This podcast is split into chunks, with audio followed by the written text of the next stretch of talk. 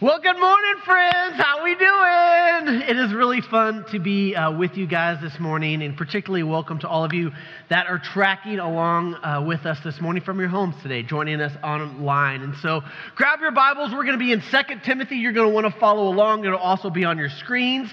But just to give you a little context of where we uh, kind of came from last week, so we're going to be spending the next eight weeks in the book of Timothy, and Paul writes the letter of Timothy to a really a young man, a young man that has a call on his life to be the pastor at a very influential church in Ephesus. And Paul, as we talked mostly about last week, um, grew up without a dad. He is a uh, what would have been known as a mamzer, somebody that. Uh, with their dad, for one reason or another, is not in the picture. And that had implications for young Timothy, where he was kept outside of community, not allowed to participate. And so, the, just from an outside perspective, we would say that there are lots of things that are stacked against Timothy, but where things don't add up to the ideal, gospel always grows. And we see that with young Timothy. And young Timothy has two powerful women in his life his mother and his grandmother. And, he, and along comes Paul, who acts as a spiritual father to Timothy. And Timothy um, is afraid and he has this call on his life, but he is afraid of what lies uh, ahead. And Timothy uh, gets this word from Paul. There's this moment where uh, Paul writes to young Timothy, as we will see in a second, where Paul says, God did not give you the spirit of fear, young Timothy. And as we kind of wrestle with that this morning, honestly, vulnerably, for those of you that are watching and connect us with us online, if you were to be honest, how many of us would actually say, I wrestle with fear? now, I noticed that like a lot of hands did not go up, and that's probably because you're afraid to raise your hand. Because I believe that so many of us actually are plagued with fear. I mean, holy smokes, just turn on the TV and watch the news. How many of us got the text message last night around 7:30 that talks about the spike in the coronavirus. How many of us are thinking about the implications that what's going to happen to my business? We have people in our community right now who have not seen their parents because they're in a nursing home since March.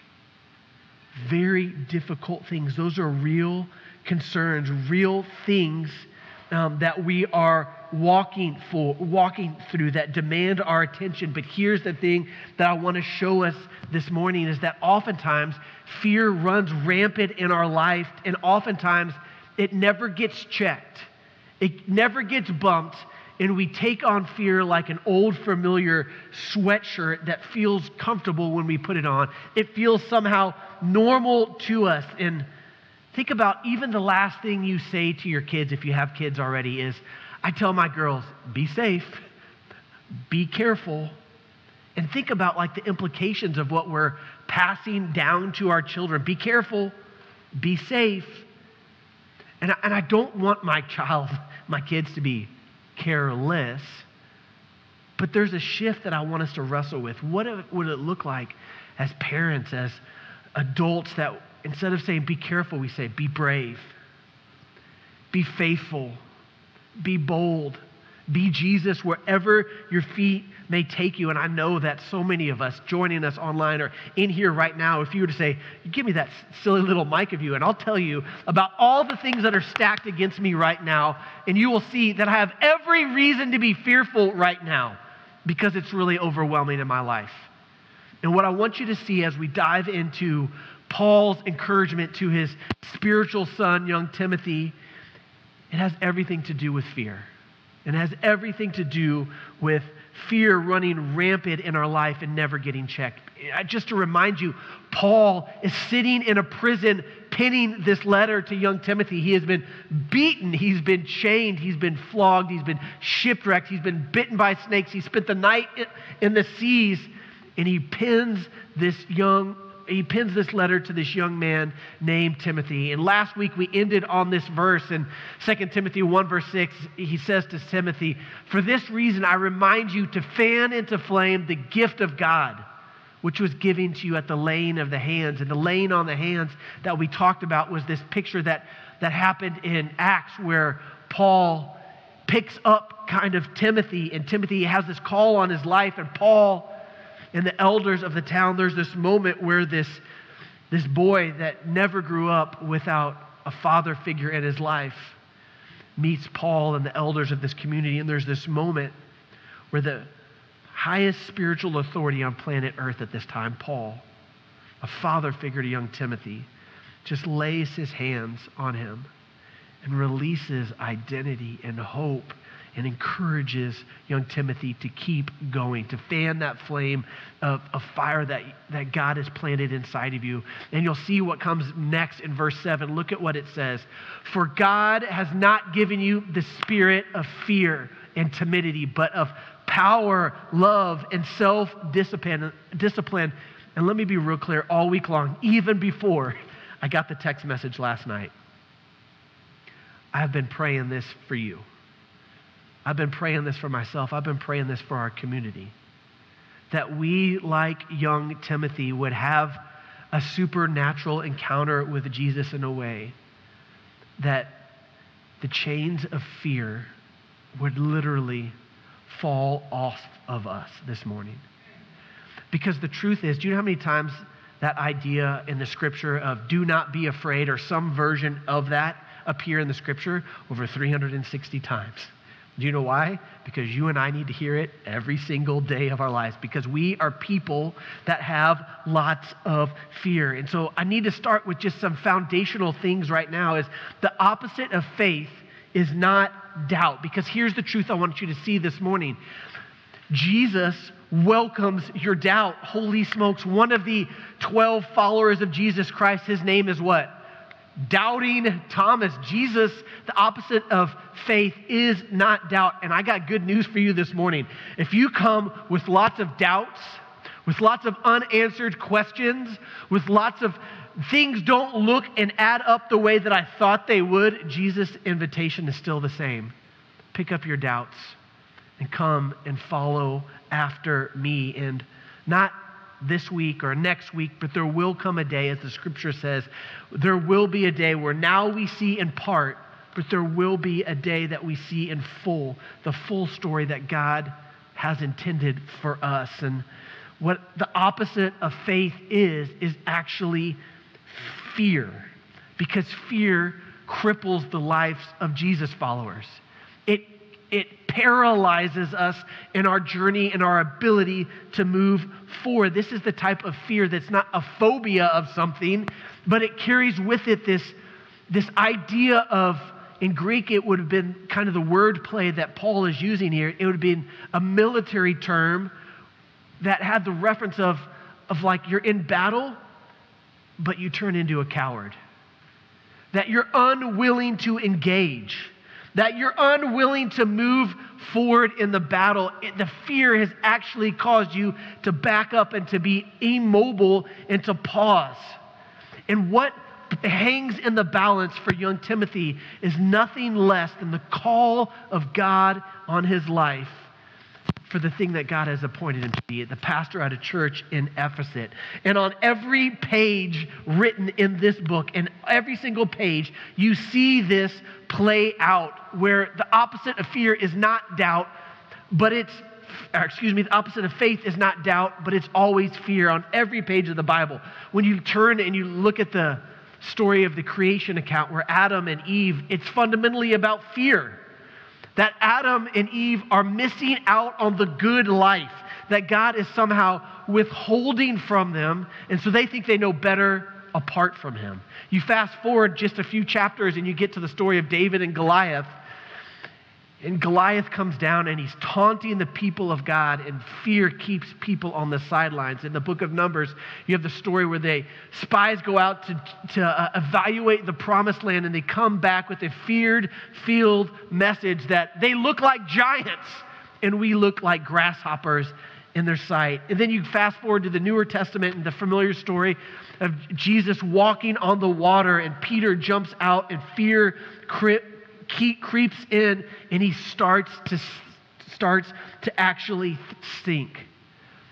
And here's an honest, vulnerable question I think you have to wrestle with this morning. You have to, to be willing to digest it. What is fear keeping you from?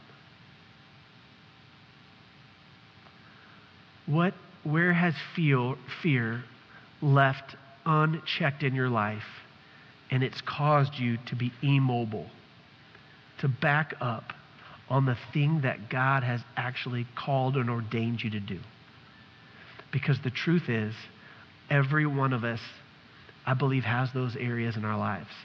And the invitation for Paul says this I have not given you the spirit of fear, but of power and love and self uh, discipline. The spirit over power, over the circumstances that you're facing. The, sp- the spirit of love, so that whenever it is that you're walking through, whatever circumstances you're walking through, you never have to ask, Am I loved? Because it's already been proven by the giving of his son. Where Paul says, I've given you the spirit of self control, which means that your feelings aren't your boss, that your appetites are not your boss, that your addictions, that your thought life, that your struggles are not the boss of you anymore, because there is already a Lord in your life, and his name is Jesus. And what you're going to see Paul do from this point on is Paul makes this bold statement of, I have not given you a spirit of fear, but of love, power, and self discipline. And now Paul is going to unpack that in a very particular way for young Timothy and young Timothy's stories. Verse 8, let's keep going. It says this So do not be ashamed of the testimony about our Lord or of me, his prisoner. Rejoice with me in the sufferings for the gospel by the power of God. Now, what Paul is going to do here is really strange. And in fact, probably doesn't feel real normal for us. Paul does not say, hey, hey, it's probably not as bad as you think it is. Cheer up a little bit. Things are going to get better. In fact, Paul takes it to a different place. He says, rather, join with me in my suffering. That the way of Jesus is always a way of suffering and pain, and us being willing to engage it to push to God's best on the other side. And then Paul, all throughout the rest of the book of Second Timothy, says things like in chapter 2, join with me in my suffering, verse 9. I'm suffering to the point of being chained, verse 212. If we will endure this suffering, 3 1, there will be terrible times in uh, 312 in fact everyone who seeks to live a godly life will be suffer and face persecution. Verse 5 endure all hardships. And in light of all that young timothy i have not given you the spirit of fear but of power and of love and self-discipline. How can paul say that? How can paul say that despite everything that you're facing do not have fear. Well, it goes back to that verse where it says, He has not joined me with thee in the suffering for God by the power of God in our lives. Not in my own strength or my own abilities, but by God's very power in our lives. Verse 9, let's keep going. He has, sa- he has saved us and called us to a holy life, not because of anything that I have done but because of his own purpose and his grace in my life. The grace was given in Christ Jesus. This is the key. Before the beginning of, of time. And what Paul is saying to young, young Timothy is if you look at your circumstances, you're going to freak out because your circumstances are worthy of you freaking out. But I'm inviting you to get your eyes off of what you see and get your eyes on the Savior. Get your eyes off of your circumstances and get your eyes on me, young Timothy. The language that Paul uses here is he says, before the beginning of time, meaning like to Timothy, listen, Timothy, God has a call and He has purpose in your life, but I want you to remember it's not all about you. We say around here in our community all the time, you need to know that God is 100% for you all of the time, but it's just not all about you young Timothy, it's not all about you. When your circumstances give you every reason to panic and to have fear, remember that there's more going on than you can see, young Timothy. When things seem out of control and fear creeps into your life, remember that fear is always rooted in control. Because Fear is about us not being able to control what is going on in our circumstances, and it should serve as this deep reminder of how little control of our lives we actually are. I can't even control the two little people in my house.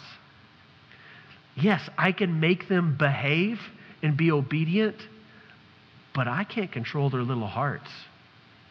And when fear creeps into our lives, it's because it feels like things are out of control. And what Paul reminds young Timothy to do is take back your trust from your circumstances. Because if you look at your circumstances, Riverside, you will freak out because they're worthy of freaking out uh, because they're real and they're massive and they're overwhelming.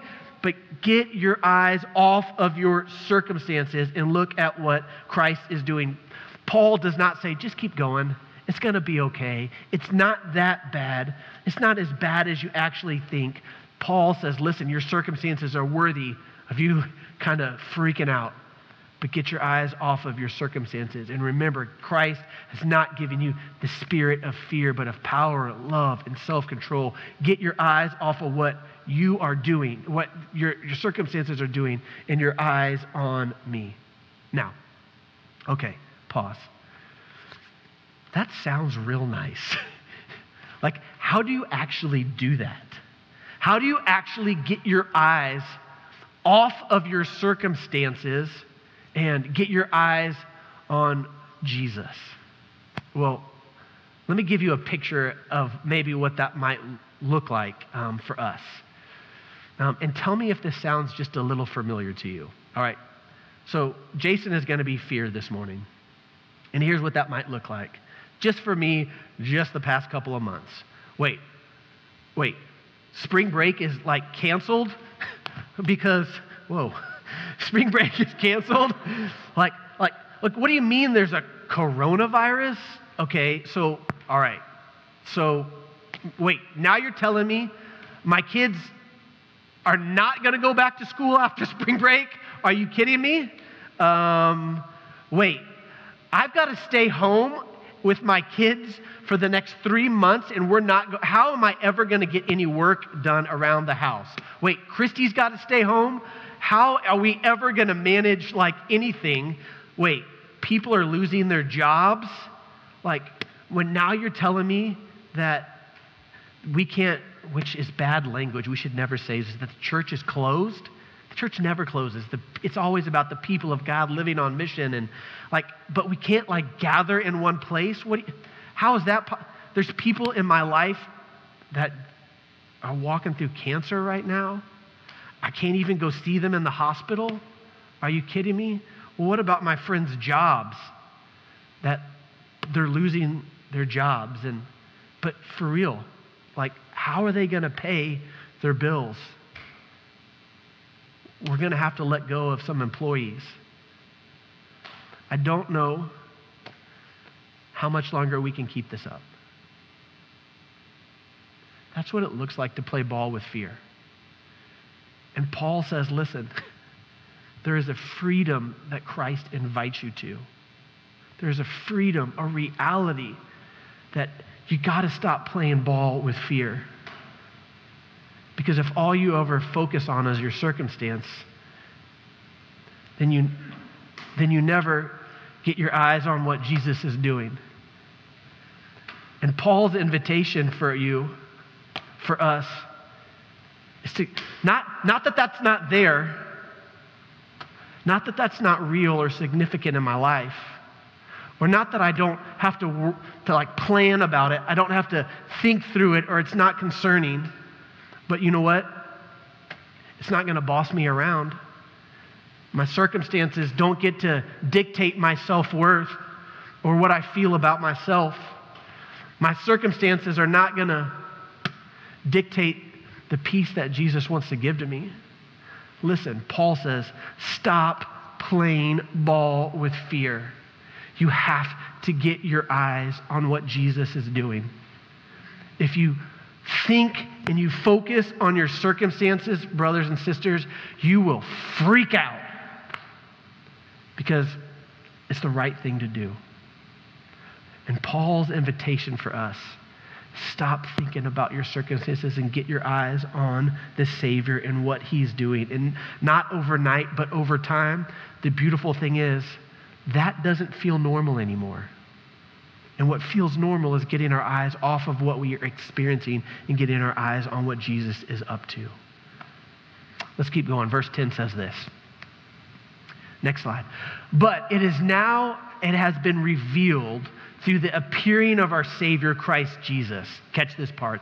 Who has destroyed death and has brought life and immortality through the gospel. Timothy can look right, rightly at what is ahead of him and say, How can I ever trust what is going on? And Paul would say, You cannot look at your circumstances. You got to get your eyes off of uh, your circumstances and get your eyes on the cross because you see that Jesus has come to bring life through conquering sin and death once and for all. And if sin and death have been destroyed for all time, there's a sufficiency that Christ brings to our lives. He goes on in verse 11 and says this.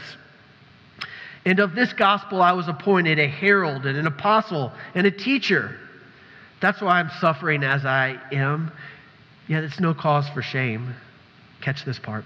Because I know whom I believed in, and I am convinced that he is able to guard what has been entrusted to him until that day. And when Paul says, when fear creeps in, you've got to get your eyes off of your circumstances and on your Savior. Paul is writing from prison, locked in a jail, knowing he's not getting out of this one. And he still says, I know whom I have believed in. He knows where his trust, his hope, his faith is ultimately rooted into. And this is what I think the enemy loves to do. I think all of us walk through life with these handles attached to us. And these handles look really different for all of us. It's the handle of insecurity. It's the handle of, like, I'm never going to be good enough. It's the handle of a secret addiction. It's the handle of pride. It's the handle of whatever it is for you. And the enemy just loves to grab a hold of them and pull them back to keep us from walking in the freedom that Christ offers. These handles just pull on us to inject fear into our life so that it keeps us paralyzed and immobile and unwilling or incapable of moving forward with Christ. And what I love about Paul in this circumstance is that you see that Paul is like the freest individual that has maybe ever lived. In fact, in the book of Philippians, you see what Paul writes. He is in a jail cell in the book of Philippians, and he says, To live is Christ, and to die is gain. There is freedom in that statement of being able to say, To live is Christ, and to die is gain. Paul is locked in prison, and there's this moment where the jailer hears Paul singing, he's worshiping late into the, to the night, into the early morning. And there's this moment where the jailer says, Yo, man, you got to stop that. And Paul says, You do you. I'm going to continue to worship. And the jailer says, Okay, we're going to whip you then. We're going to beat you to the glory of God. I, I'm not even worthy. I'm not even worthy to suffer in the same way as my Lord did. Okay, then we will kill you. To live as Christ, to die as gain. Okay, we're not going to kill you. Okay, then Paul leads everyone else in the, around him to Christ in a jail cell. Do you see how free he is? Why? Because his hope is not rooted in his circumstances, but that his hope is rooted in one place, and that is Jesus Christ. Can you imagine that type of freedom? Because here's the truth you don't have to imagine it, it's normal. It is normal for the life of a believer. It is normal for the life of a follower of Jesus. What is not normal is for us to let fear run unchecked and un, uh, unencumbered in our lives. That, friends, is not normal. The last part of what he says is this it says, And I am convinced that he is able to guard what I have entrusted to him until that day. Now, question for you. It says that he will guard what he has entrusted. What is it that you guard? When I put my trash out Thursday night, I don't guard my trash. I'm like, take it away. Come on, it stank. But you guard what is valuable to you. And let me be real clear. My circumstances love to attach them to, my, to myself every day. This is not a one and done thing, but I have to live with a guarded heart because my trust will wander off and I'll begin to attach it to my circumstances.